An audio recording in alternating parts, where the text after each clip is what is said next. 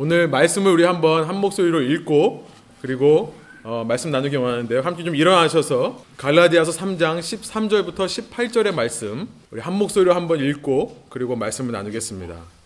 갈라디아서 3장 13절의 말씀입니다. 그리스도께서 우리를 위하여 저주를 받은 바 되사 율법의 저주에서 우리를 속량하셨으니 기록된 바 나무에 달린 자마다 저주 아래 있는 자라 하였습니다. 이는 그리스도 예수 안에서 아브라함의 복이 이방인에게 미치게 하고 또 우리로 하여금 믿음으로 말미암아 성령의 약속을 받게 하려 함이라. 형제들아 내가 사람의 예대로 말하노니 사람의 언약이라도 정한 후에는 아무도 패하거나 더하거나 하지 못하느니라. 이 약속들은 아브라함과 그 자손에게 말씀하신 것인데 여럿을 가리켜 그 자손들이라 하지 아니하시고 오직 한 사람을 가리켜 내 자손이라 하셨으니 곧 그리스도라. 내가 이것을 말하노니 하나님께서 미리 정하신 언약을 430년 후에 생긴 율법이 폐기하지 못하고 그 약속을 헛되게 하지 못하리라. 만일 그 유업이 율법에서 난 것이면 약속에서 난 것이 아니니라. 그러나 하나님이 약속으로 말미암아 아브라함에게 주신 것이라. 아멘. 함께 앉으셔서 기도하고 말씀 나누겠습니다. 하나님 저희가 좀 어렵긴 하지만 이 갈라디아서의 말씀을 계속해서 살펴보고 있습니다. 성령께서 이 시간 말씀을 전하는 저와 말씀을 듣는 사랑하는 모든 주님의 형제 자매들, 아들 딸들에게 찾아와 주셔서 이 말씀의 의미가 깨달아지게 하고 하나님 주신 말씀에 집중할 수 있는 힘과 능력을 허락하여 주십시오. 지금 저희가 이것을 머리로만 이해하는 것이 아니라 저희의 삶에 적용하며 살아가기로 합니다. 찬양한 대로 한 걸음 한 걸음 주 예수와 함께 동행하는 삶을 위해 이 말씀이 우리에게 도전이 되고 힘이 될 수 있도록 주께서 역사하여 주십시오. 감사드리며 예수님 이름으로 기도합니다. 아멘. 하나님의 말씀이신 성경은요, 우리가 받는 구원, 이 믿는 사람, 신자라고 표현하죠. 신자가 받는 구원을 세 가지 시제로 말씀합니다. 슬라이드를 좀 보여주시면. 삶에도, 우리 삶에도 과거와 현재와 미래가 있죠. 그렇기에 구원에도 과거와 현재와 미래의 시제가 있는 것입니다. 왜냐하면 삶과 구원은 따로따로 생각할 수 있는 것이 아니기 때문에 그렇습니다. 삶과 동떨어져서 구원을 얻을 수가 없고 구원은 반드시 삶을 통해 가능하기 때문에 그렇습니다. 구원의 과거 시제라고 한다면 past tense죠. 우리가 갈라디아서 2장에서 이미 살펴본 대로 칭의라는 것을 우리가 생각할 수 있습니다. justification by faith. 어느 순간 예수님을 자신의 구주로 나의 주인으로 영접하게 되는 신자의 과거의 회심 사건, conversion experience. 이 회심 사건을 가리켜서 칭의라고 하는 것입니다. 이것이 구원의 과거 시제예요. 반면 구원의 미래 시제가 있습니다. 이 미래 시제는 신자의 이 땅에서의 삶이 끝나는 순간을 이야기합니다. 이 땅에서의 삶을 마치고 영원한 하나님의 왕국으로 들어가게 되는 단계로 하나님의 영광을 닮아 우리도 하나님처럼 영화롭게 변한다라고 그래서 영화, glorification이라고 부르는 단계예요. 우리는 신자가 받는 복에 대해 생각해 보면서 첫 시간, 2주 전이었죠. 첫 시간을 통해 신자가 받는 복은 아브라함의 자손이 되는 복이다라고 말씀드렸었습니다. 그리고 이 복은 두 가지로 나타나는데 아브라함의 자손이 되는 첫 번째 복은 뭐였냐면 믿음으로 내가 하나님의 백성인 영적 이스라엘이 되는 거다라고 했어요. 아브라함과 같이. 그래서 우리가 똑같은 현실을 살아도 우리의 시민권이 바뀌기 때문에 내가 세상을 바라보는 나의 시각, 내가 내 자신을 바라보는 나의 시각이 완전히 바뀌게 되는 패러다임 시프트, 시각의 변화를 받는 것이 첫 번째 복이라고 했습니다. 이것은요, 구원의 과거 시제, 칭의에 초점을 맞추고 있는 것이겠죠. 아브라함의 자손이 되는 복에 대해 말씀 나누면서 두 번째로 그것은 뭐냐면 우리도 아브라함처럼 복의 통로가 되어 이 땅의 이방인들, 이 땅에 믿지 않는 불신자들을 위한 복의 근원으로 살아가는 것이 두 번째 복이라고 했습니다.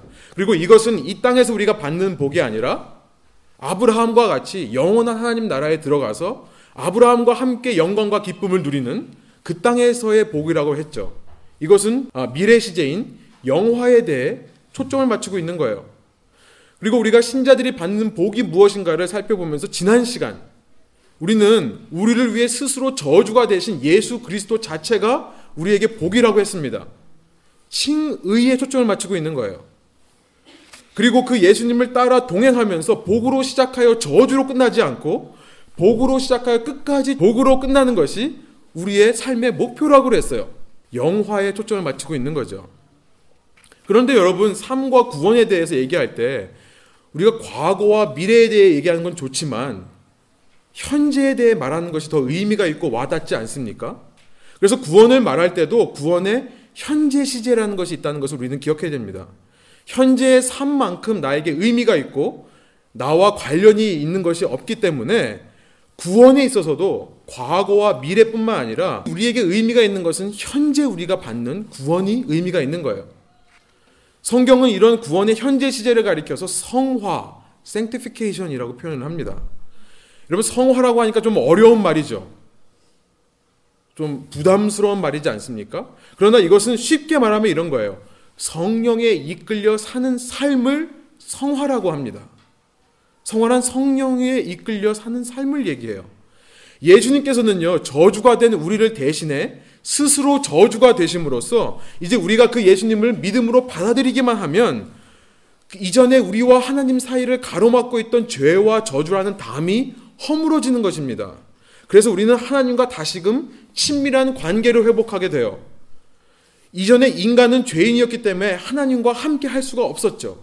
선하신 하나님과 같이 있을 수가 없었습니다. 그러나 이제 예수님의 죽으심과 부활하심을 통해 우리는 칭의, 의롭게 되는 것을 입는 거예요. 그래서 하나님의 영이 이제는 우리와 함께 거하실 수 있는데 이런 신자의 삶을 가리켜서 성령이 임재하는 삶, 다른 말로 말하면 성령의 이끌림을 받는 삶, 곧 성화라고 하는 것입니다. 이것이 오늘 본문 13절부터 14절에 나와 있는 내용이에요. 여러분 제가 한번 읽어드릴 테니까 한번 눈으로 따라와 보세요. 그리스도께서 우리를 위하여 저주를 받은 바 되사 율법의 저주에서 우리를 속량하셨으니 기록된 바 나무에 달린 자마다 저주 아래 있는 자야 하였습니다. 예수님의 칭의로 말미암아 우리에게 어떤 일이 일어나는가를 14절에서 말하고 있어요. 이는 그리스도 예수 안에서 아브라함의 복이 이방인에게 미치게 하고 이방인이나 우리죠. 우리에게 미치게 하고 또 우리로 하여금 믿음으로 말미암아 성령의 약속을 받게 하려 함이라. 사도 바울은요, 지금 14절에서 뭐라고 말하는 거냐면, 그리스도 예수 안에서 이방인들, 곧 우리들, 우리들에게 아브라함의 복이 이제는 미치게 된다. 우리에게 아브라함의 복이 부어지게 된다는 것을 얘기하면서 그것을 가리켜서 뭐라고 표현하냐면요. 성령을 받는 삶이다. 다른 말로 말해, 성령에 이끌려 사는 삶, 성화다라는 것을 말하고 있는 거예요. 우리의 삶에 있어서 과거와 미래가 중요하게 하지만 현재가 가장 중요하고 의미가 있다면요. 여러분 우리가 복을 말할 때도 우리가 이미 과거에 받은 복과 미래에 받을 복에 대해 말하는 것도 중요하지만 우리에게 더 와닿고 우리에게 더 의미가 있는 것은 현재 우리가 받는 복이죠. 사도 바울은 지금 그 복이 뭐냐면 성화의 삶이라고 말씀하는 거예요. 우리가 삶의 이 모든 과정, 우리의 구원의 모든 과정, 칭의로부터 시작해서 영화로 끝나는 이 구원의 과정을 이루는 데 있어서 이것이 우리의 열심과 노력으로 이루어지는 것이 아니라 우리의 옆에서 우리를 도우시고 우리를 인도하시며 이끄시는 분이 있다는 거예요. 누구세요? 성령님, 파라클레이토스라고 하는 파라, 바로 옆에서 클레이토스, 우리를 불러 주시는, 우리와 함께 하시는, 우리를 도우시는, 우리의 격려해 주시는 성령 하나님이 계시다는 거예요. 우리의 모든 삶의 과정이 칭의로부터 시작해서 영화로 끝나는 이 삶의 과정이 이 성령에 의해 이루어지는 것이기 때문에 우리에게 복이 된다라고 말씀하시는 거예요. 여러분 마치 공장에 보면 공장에서 컨베이어 벨트가 있죠. 컨베이어 벨트에 물, 어떤 물건이 올려지면 그 벨트를 따라가면서 물건에 조립이 되고 뭐가 붙여지고 색이 칠해지고 이렇게 되는 것이 있죠. 마치 그런 것처럼 칭의로 시작된 신자의 삶은 반드시 성령에 의해 수동적으로 passively 여러분 이것이 중요합니다. 수동적으로 영화까지 간다는 거예요. 한번 그 벨트에 올라가면요 수동적으로 간다는 거예요. 이것이 신자가 받는 복 중의 복이라는 것입니다. 여러분 이것이 얼마나 놀라운 사실이에요. 나의 삶의 순간에 다양한 순간들이 있죠. 기쁘고 즐거운 순간만 있는 것이 아니라 우리 자매님께서 고백하신 대로 때로는 내가 감당할 수 없는 어려움과 슬픔의 시간이 찾아오기도 합니다. 그런데 그때 나 혼자가 아니라는 거예요. 하나님께서 나를 인도하시고 나를 빚어가시는 거라면 여러분 세상에 무서울 것이 어디 있고 세상에 두려울 것이 어디 있고요.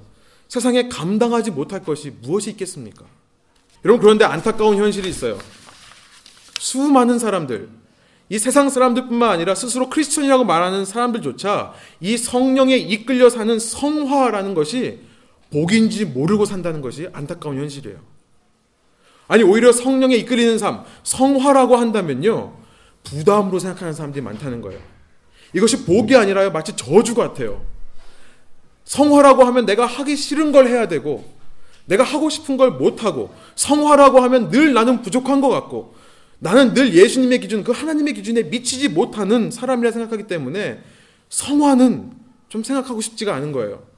요건 좀 생략하고 어떻게 우리가 칭의 받고 바로 영화로 갈 수는 없을까? 이런 고민을 하게 되는 것입니다. 이것이 안타까운 거예요. 그럼 복이 넝쿨채로 들어왔는데도요, 복이 복인지 모르는. 여러분, 왜 이런 현상이 일어나는 걸까요? 왜 이런 일이 있을 거예요? 혹시 이 중에 계신 여러분들도 이런 부담 때문에 성화라고 했을 때, 아, 신앙생활이라고 했을 때 무겁고 힘들고 어려운 것이라고 생각하시지는 않습니까?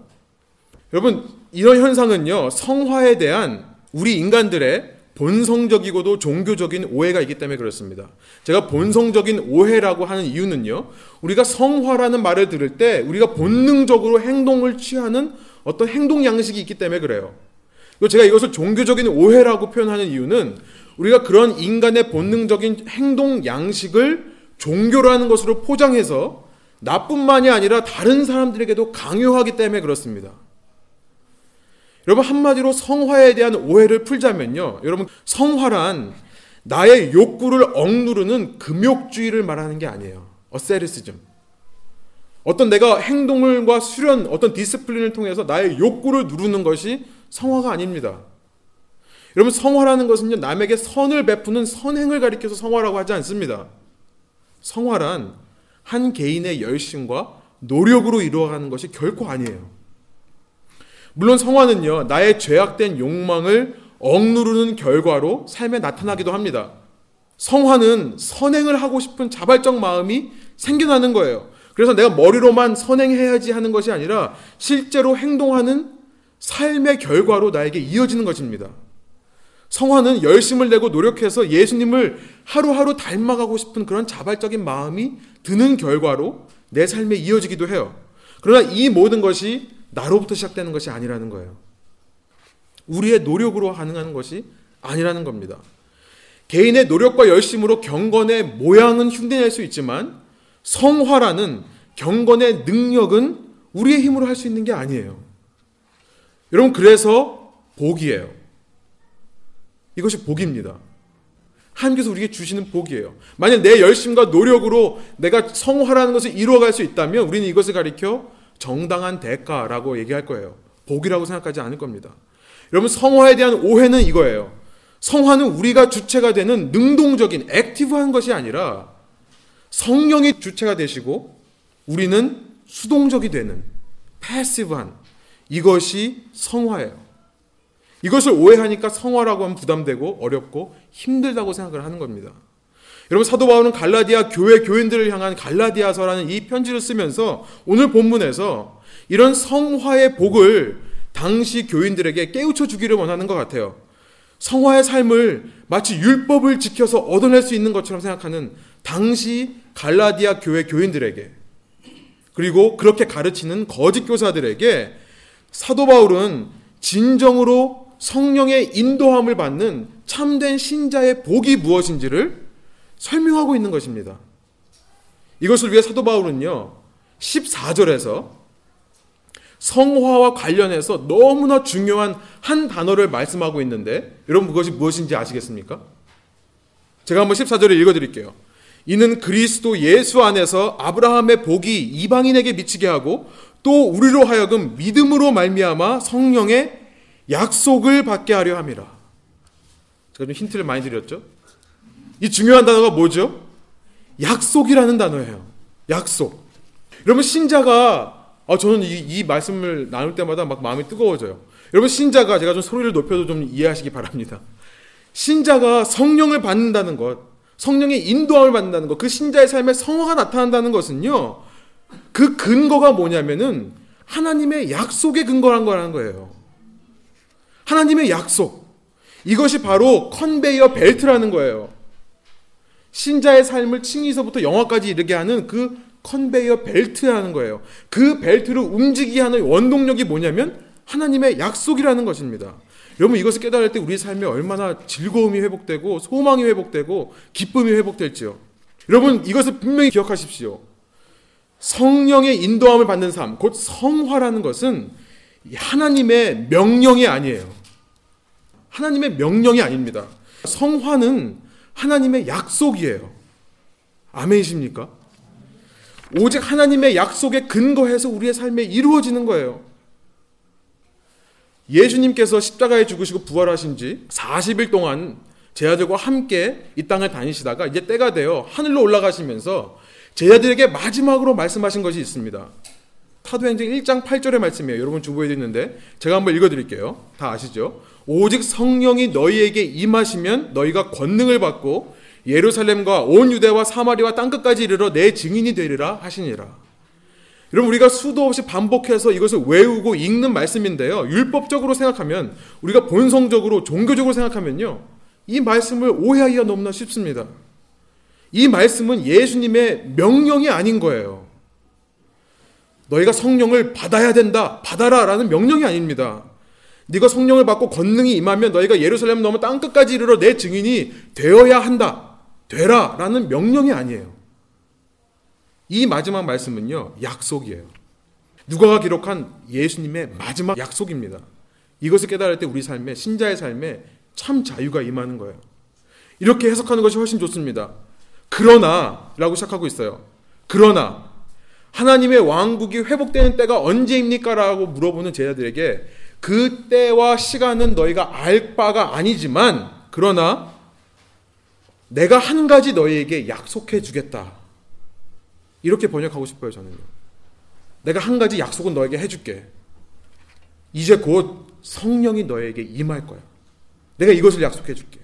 그러면 너희는 예루살렘을 넘어 유대와 사마리아 땅 끝까지 이르러 내 증인의 삶을 살 수밖에 없을 것이야.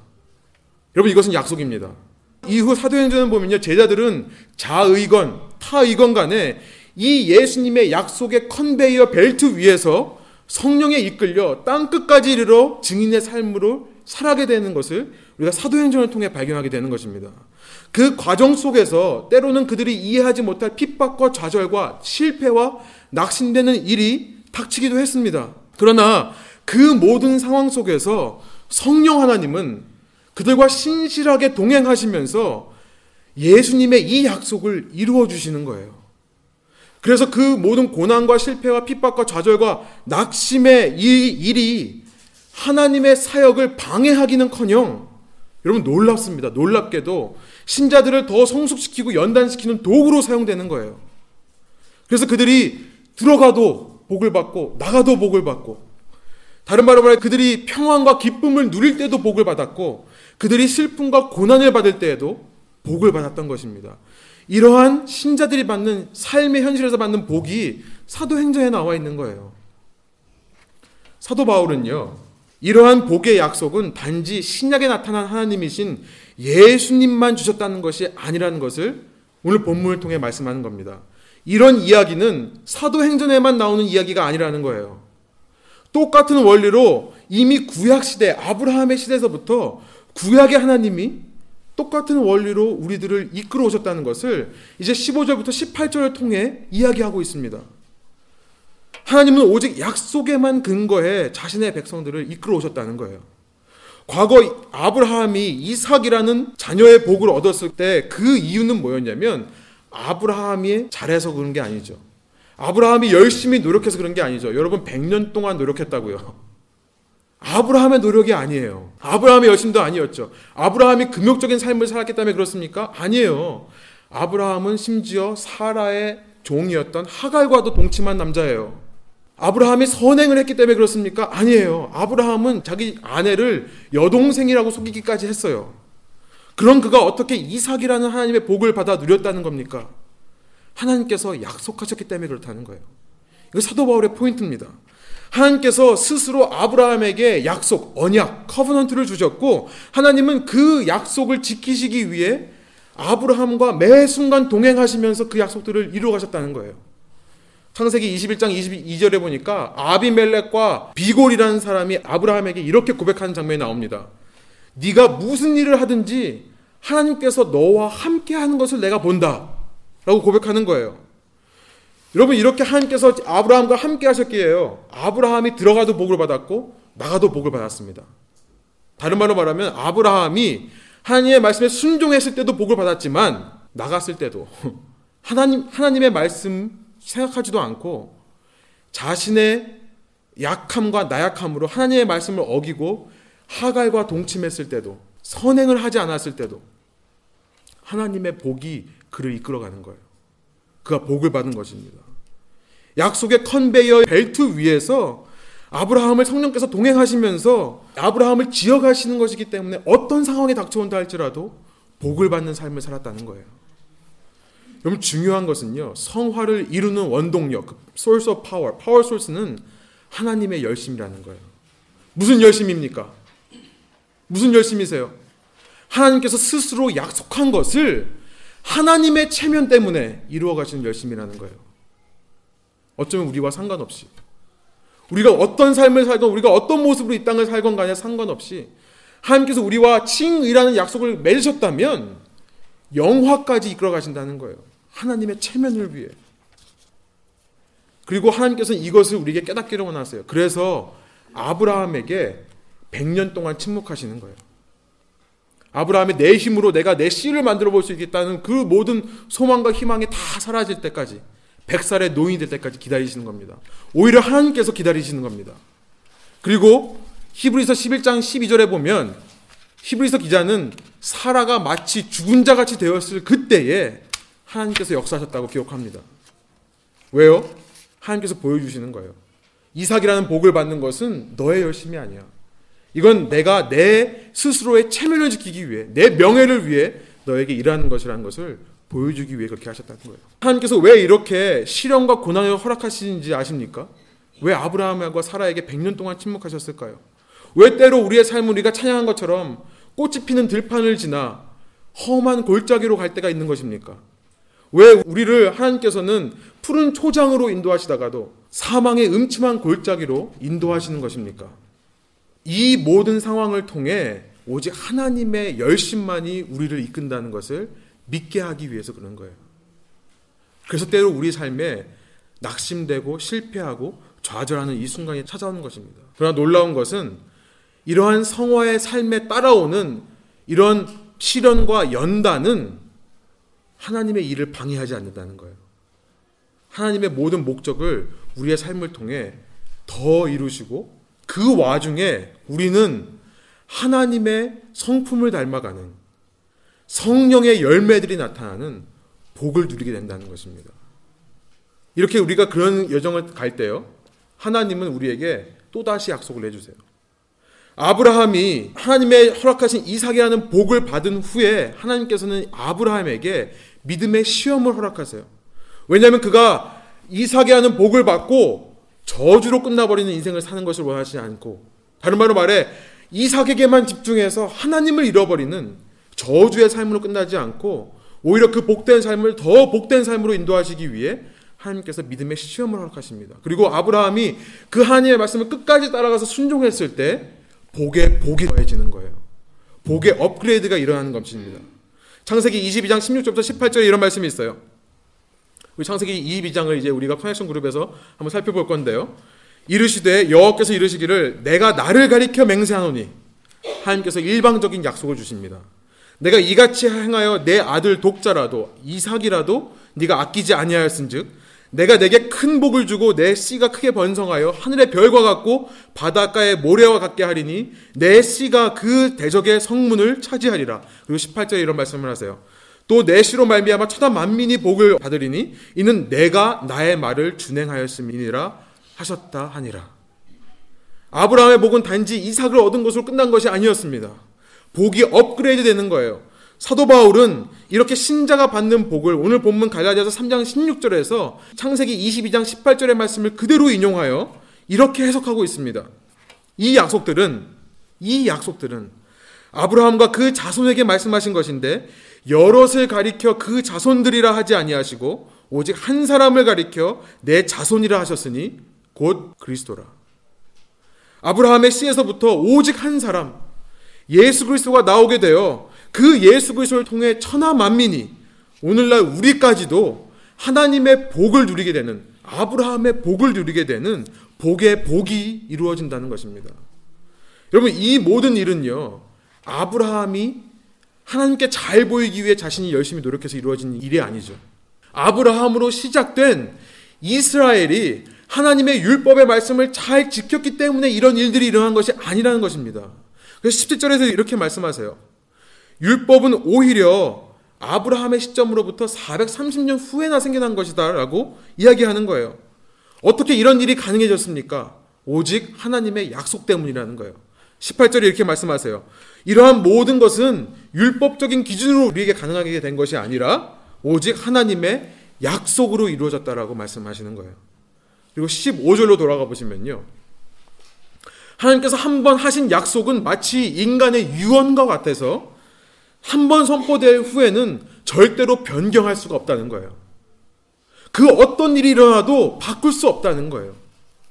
하나님께서는 하나님 스스로 약속하셨기 때문에 하나님의 체면으로 인해 약속하신 사람 옆에서 그와 함께 동행하실 수밖에 없는 하나님이시고 그렇게 하나님의 영적인 이스라엘, 하나님의 백성된 자들은 이 땅에서 어떤 삶을 살아도 하나님과 함께 거하며 마지막 복의 복을 받는 단계까지 나아간다는 것이 우리가 믿는 성경의 하나님이십니다. 여러분, 저는요, 이러한 신자가 받는 진정한 복을 여러분들이 누리시길 소망합니다. 여러분 이것이 우리가 추구해야 될 복 중의 복이에요. 여러분 모두 이런 복 가운데 사시면서 소망과 새 힘을 얻으며 좌절하지 말고 실패하더라도 넘어졌더라도 다시 일어서시는 여러분 되시길 소망합니다. 그래서 설교를 끝내고 싶은데 제가 한 가지 이야기만 더 하고 설교를 좀 끝낼게요. 일방적으로 자신의 약속을 이루어 가시는 신자들이 받는 현재의 복을 예수님께서 비유로 설명하신 적이 있습니다. 제가 이 비유의 이야기를 하고 설교를 마치려고 합니다.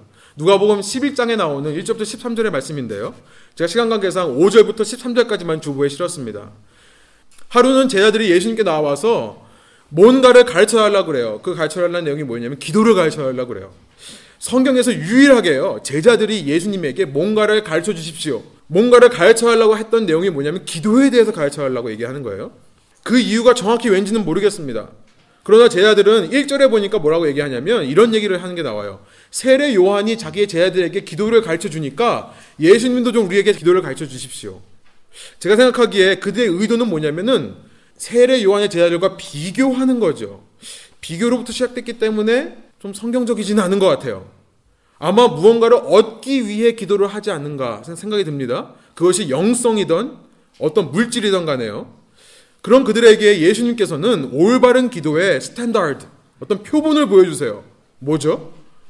우리가 아는 주기도문이라는 거예요. 주기도문이 11장 2절부터 4절에 나옵니다. 이것은요, 일반적으로 우리가 하는 기도와 전혀 다른 기도죠. 모든 것이 다 하나님 중심이에요. 그리고 우리가 구할 것은 오직 뭐예요? 일용할 양식뿐. 욕심이 들어가지 않는 필요를 구하라는 거예요.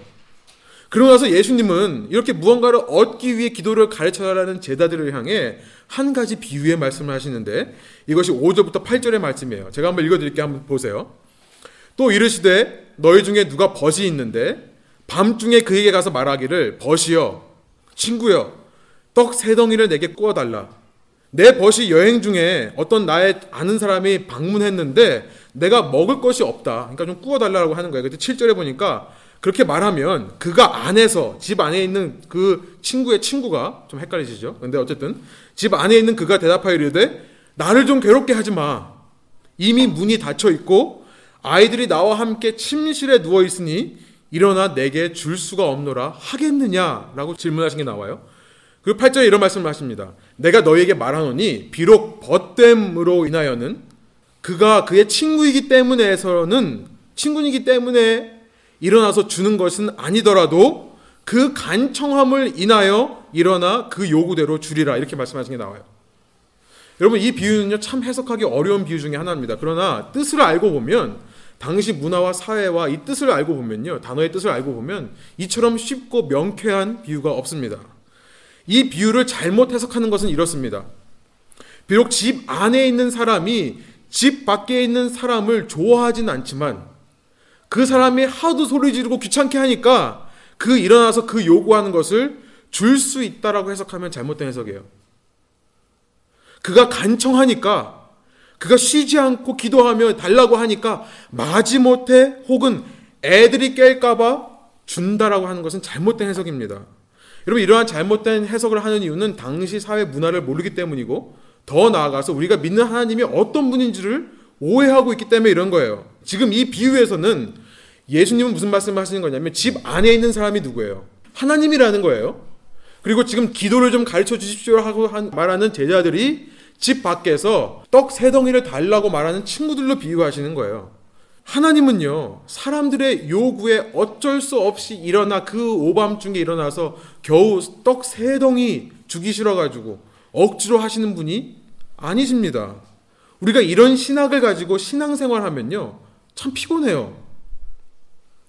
우리의 열심과 노력으로 하나님의 마음을 움직이려 하기 때문에 성화가 부담되는 거예요.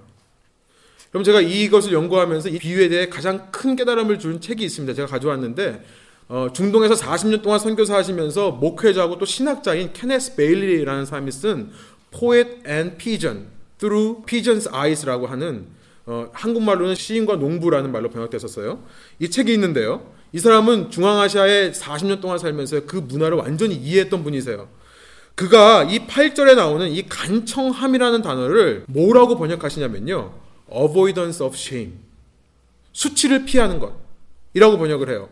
제가 한국말로 보니까 아마 체면이라는 단어가 잘 어울릴 것 같아요. 간청함이라 번역된 이 헬라어 아나이데이아라는 말은요. 원래 persistence 어떤 완고함과 간청이라는 뜻이 아니라 원래는 이런 뜻이에요. shamelessness. 수치를 알지 못하는 것, 수치를 피하고 싶은 것이라는 뜻이에요. 그런데 여러분 서양 사회에서는요. 이 shamelessness라는 개념이 없습니다. 체면이라는 개념이 없잖아요. 그렇죠? 그러니까 이것을 번역하면서 무슨 단어로 해야 될지를 몰라서 persistence라는 단어로 번역을 한 거예요. 같은 아시아 문화에 있는 우리는요. 체면이라고 하면 이해가 되죠. 그러므로 8절의 올바른 원어적인 해석은 이렇습니다. 예수님께서 이렇게 말씀하시는 거예요. 내가 너에게 말한다. 그 사람이 그 집에 안에 있는 사람이 밖에 있는 사람이 친구라서 일어나 원하는 것을 주는 게 아니라는 거예요. 그 사람이 이 집 안에 있는 사람의 체면 때문에 달라는 것을 줄 거라는 거예요. 여러분 이야기를 동양적으로 해석해 보면 이래요. 이 마을에 어떤 한 손님이 찾아오십니다. 여러분 옛날 조선시대에 살아보신 분은 아시겠죠? 마을의 손님은 동양 문화권에서 한 개인의 손님이 아니라 마을 전체의 손님이죠. 지금도 중동 지역에 선교 가신 분들이 그런 얘기를 하는 거 많이 보잖아요. 선교사가 가면 온 마을 사람들이 와서 축하를 해준다고 하잖아요. 한 마을의 손님은요, 한 가정의 손님이 아닙니다. 지금 서구 사회에서는 너무나 개인주의, 이기주의이기 때문에 우리 가정의 손님은 니네 가정 손님은 아니야. 이렇게 말하지만 당시 사회에서는 그렇지 않습니다. 온 마을의 손님이에요. 내 손님이면 너 손님이기도 한 거예요. 지금 이 손님은 한 마을의 집에 왔는데요. 그 집에 마침 먹을 게 없다는 거예요. 그러니까 그 집주인이 어떻게 합니까? 옆집에 찾아가는 거예요. 그래서 지금 말하는 겁니다. 한밤중대도 가요. 왜요? 내 손님은 네 손님이니까. 내가 만약에 이 사람을 접대하지 않으면 그 수치가 나에서 끝나는 게 아니라 너에게까지 가니까. 예수님의 질문은 이거예요. 이런 친구를, 이런 옆집 사람을 상상이나 할 수 있겠느냐? 라는 질문이에요. 여러분, 5절부터 7절이 하나의 질문입니다. 이런 사람을 상상할 수 있겠느냐? 어떤 사람이냐면, 그렇게 친구가 와서 마을의 손님을 접대하겠다 하는데, 아, 나는 지금 너무 밤이고, 난 이미 너무 괴로워, 몸이. 온몸이 다 쑤셔, 감기 걸렸어. 내가 이미 security system on 해가지고, 이것도 하려면 뭐 패스워드 집어넣어야 되고, 내가 옆에 애들 자고 있으니까 깰까봐 못 일어나. 라고 말하는 친구를 상상이나 할 수 있겠느냐라는 질문이에요. 그리고 8절에서 말씀하시죠. 그가 그 집에 안에 있는 사람이 비록 밖에 있는 사람을 싫어한다 해도 중요합니다. 덧됨으로 인해서가 아니라 그 사람을 심지어 내가 미워하고 평소에 꼴보기 싫은 인간이었다 하더라도 내 체면 때문에 일어나서 준다는 거예요. 아무리 그 사람이 좋거나 싫거나와 상관없이 하나님의 명예 때문에 구하는 것을 주신다는 거예요. 체면 때문에. 여러분 지금 하나님에 대해 예수님은 무슨 말씀을 하시는 겁니까? 제자들이 하나님의 마음을 움직일 수 있는 기도를 배워서 하나님을 조종할 수 있는 게 아니라는 거예요. 하나님은 우리가 간청하기 때문에 마지못해 우리에게 이루어 주신 하나님이 아니라는 겁니다. 하나님은 우리가 구하기도 전에 이미 우리에게 무엇이 필요하신지를 다 아시는 하나님이세요. 우리가 구하기도 전에 하나님은 우리와 맺은 약속 때문에 그 약속을 지켜야 되는 체면 때문에 하나님 스스로의 신실함 때문에 우리에게 이루어 주실 거라는 거예요. 그래서 들의 백합화를 보고 공중에 나는 새를 봐라. 하나님께서 당신의 체면으로 먹이시고 입히시는데 하물며 너일까 보냐. 그 말씀을 하시는 겁니다. 하나님은요, 하나님께서 약속을 맺으신 자들에게는 늘 함께 해주시는 하나님이세요. 그리고 그 약속한 자들에게는 반드시 공급해 주시는, 그들을 항상 최선의 길로 인도하시며 그들을 도우시고 그들을 아시는 하나님이시라는 거예요. 그렇기에 하나님의 백성된 사람들은 이 땅을 살며 들어가도 복을 받고 나가도 복을 받을 수밖에 없다는 거예요.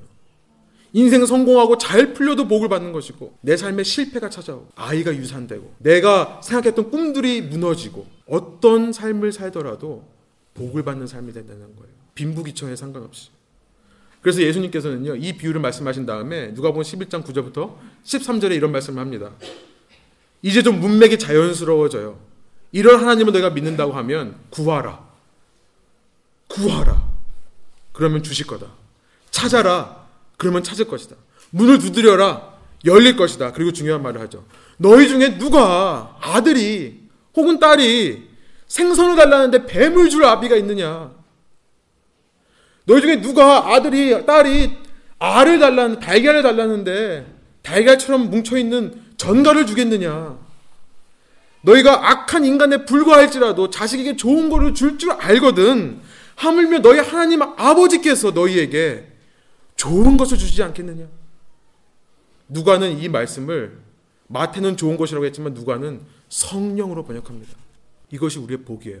여러분, 여러분을 향한 하나님의 최고의 복은 뭐냐면 여러분을 누구보다 더 잘 아시고 여러분을 누구보다 더 사랑하시며 누구보다 여러분에게 더 관심을 가지고 계신 하나님 자체가 여러분에게 선물로 오시는 것이 복이에요. 그래서 우리의 인생 한 걸음 한 걸음 주 예수와 함께 그 성령님과 함께 동행하는 것이 복입니다.